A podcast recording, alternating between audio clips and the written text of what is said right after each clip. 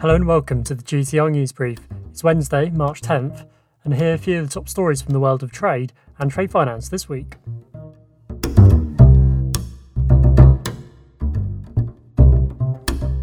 Industry insiders are hopeful that access to funding and insurance will remain resilient across the wider supply chain finance market, despite the disastrous collapse of London based Behemoth Greensill. There had been hopes that despite Greensill filing for administration, private equity investors would be able to salvage the company's SCF business, which sources describe as robust and insulated from the activities of Sanjeev Gupta's company GFG Alliance. However, serious doubts are arising over that proposed acquisition, opening up the possibility that other SCF providers and funders could be called upon to step into the gap left by Greensill's collapse. Trade finance transactions on Triterras's blockchain based Kratos platform can be viewed publicly without any specialist knowledge or equipment, GTR can reveal.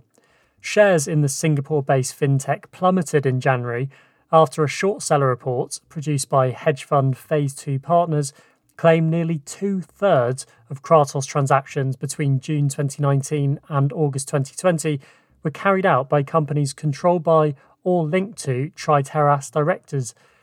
Reassuring investors about those claims, Triterras founder and chief executive Srinivas Koneru told investors they were the result of coordinated market manipulation. However, since then, GTR has undertaken its own research into Kratos transactions during that period and can reveal that trade data, including buyers, sellers, cargo type, cargo volume, and transaction value, are all publicly visible without specialist knowledge or equipment. SWIFT has integrated the International Chamber of Commerce's Sustainable Trade Finance Guidelines into its KYC registry, effectively creating an independent environmental, social, and governance reporting repository for companies around the world.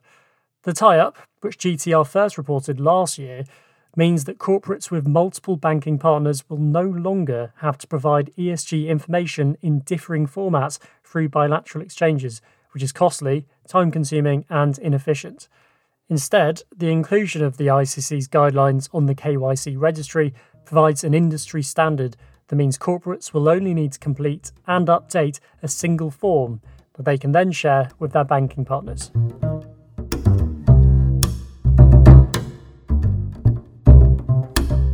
The supply chain finance sector has been rocked in the past couple of weeks by the sudden and dramatic demise of Greensill.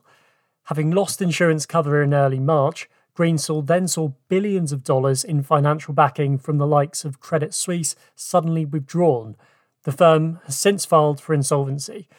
Earlier, I spoke to senior reporter John Basquill, who's covered this explosive saga extensively, about the reasons behind Greensill's sudden collapse and to find out where the industry goes from here. First of all, generally speaking, supply chain finance works by letting suppliers get paid early on their invoices, while the buyer who's approving those invoices uh, can do so and can pay on its normal terms or extended terms. So for the suppliers, they might be accepting a slight discount on the invoice amount, but they get that money right away.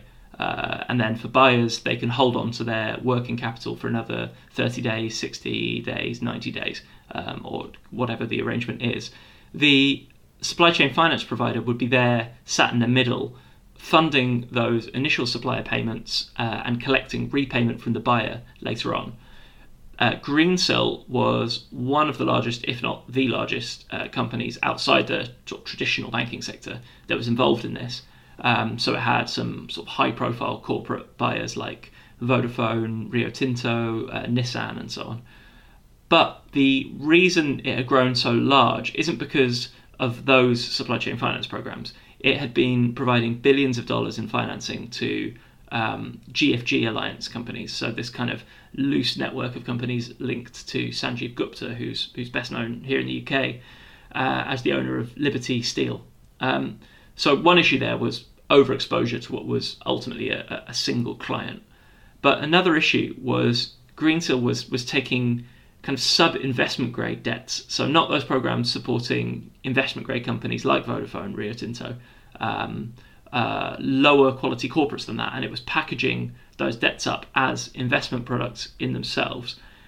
The reason those products were considered relatively safe investments um, was because they had trade insurance, uh, trade credit insurance cover, which effectively added a layer of protection if something went wrong, and these products would generate high yields uh, for, for, for the investors.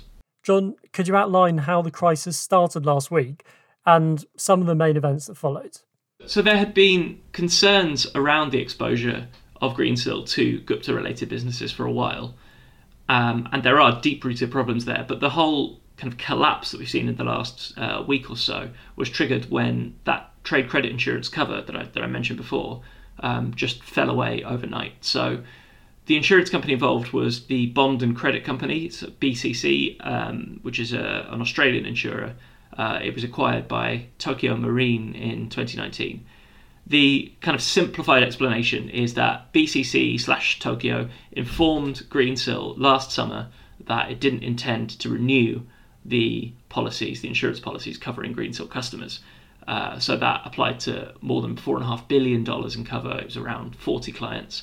Um, there are some interesting kind of subplots to that insurance story. Um, one thing BCC uncovered is that an individual within the company had signed off on policy limits far in excess of his authority, and the company uh, was running an internal investigation into that. Um, another interesting event was Greensill taking the insurers to court on Monday evening last week, uh, a kind of last ditch attempt to get an out of hours uh, court ruling forcing uh, renewal of those policies.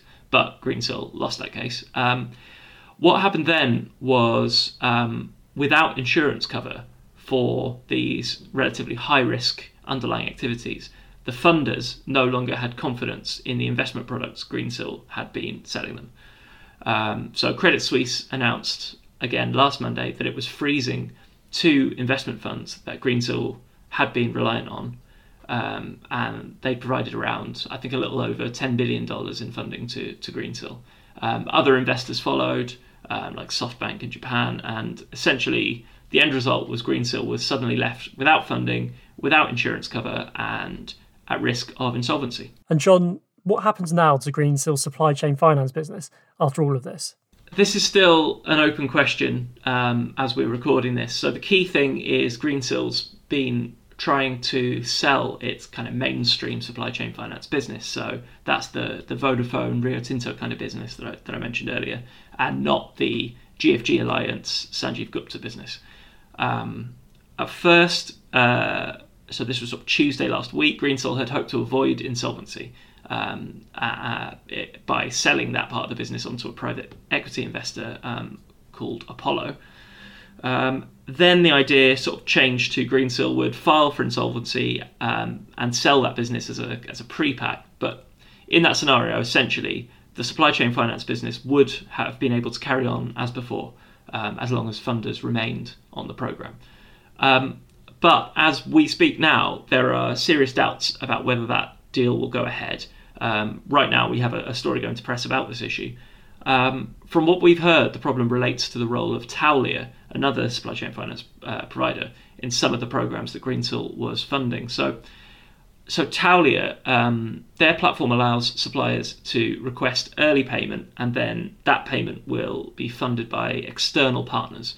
Um, historically had a, a, close relationship with Greensill around funding. Um, uh, but it employs a, a, multi-funding model and it's formed partnerships in, in in recent months with other institutions such as um, JP Morgan and, and UniCredit. Um, because those suppliers are ultimately Taulia's clients, um, it sounds like there are concerns that other funders could step into those transactions um, where Greensill had previously provided the funding, or those customers could be could be moved away from Greensill's funding, even if the deal did go ahead.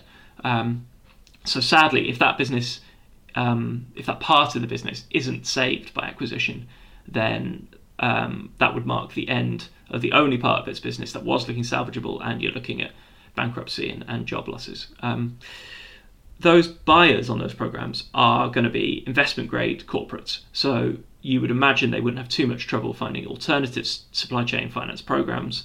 Um, there may be a bit of a gap on the supplier side. um, if a new funder has to carry out KYC on all those suppliers. Um, but essentially, the question now is, is who's going to step into Greensill's shoes?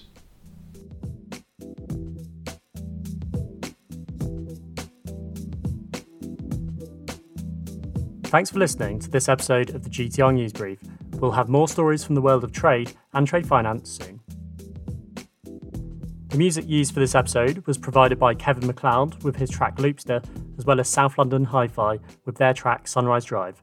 Thanks for listening.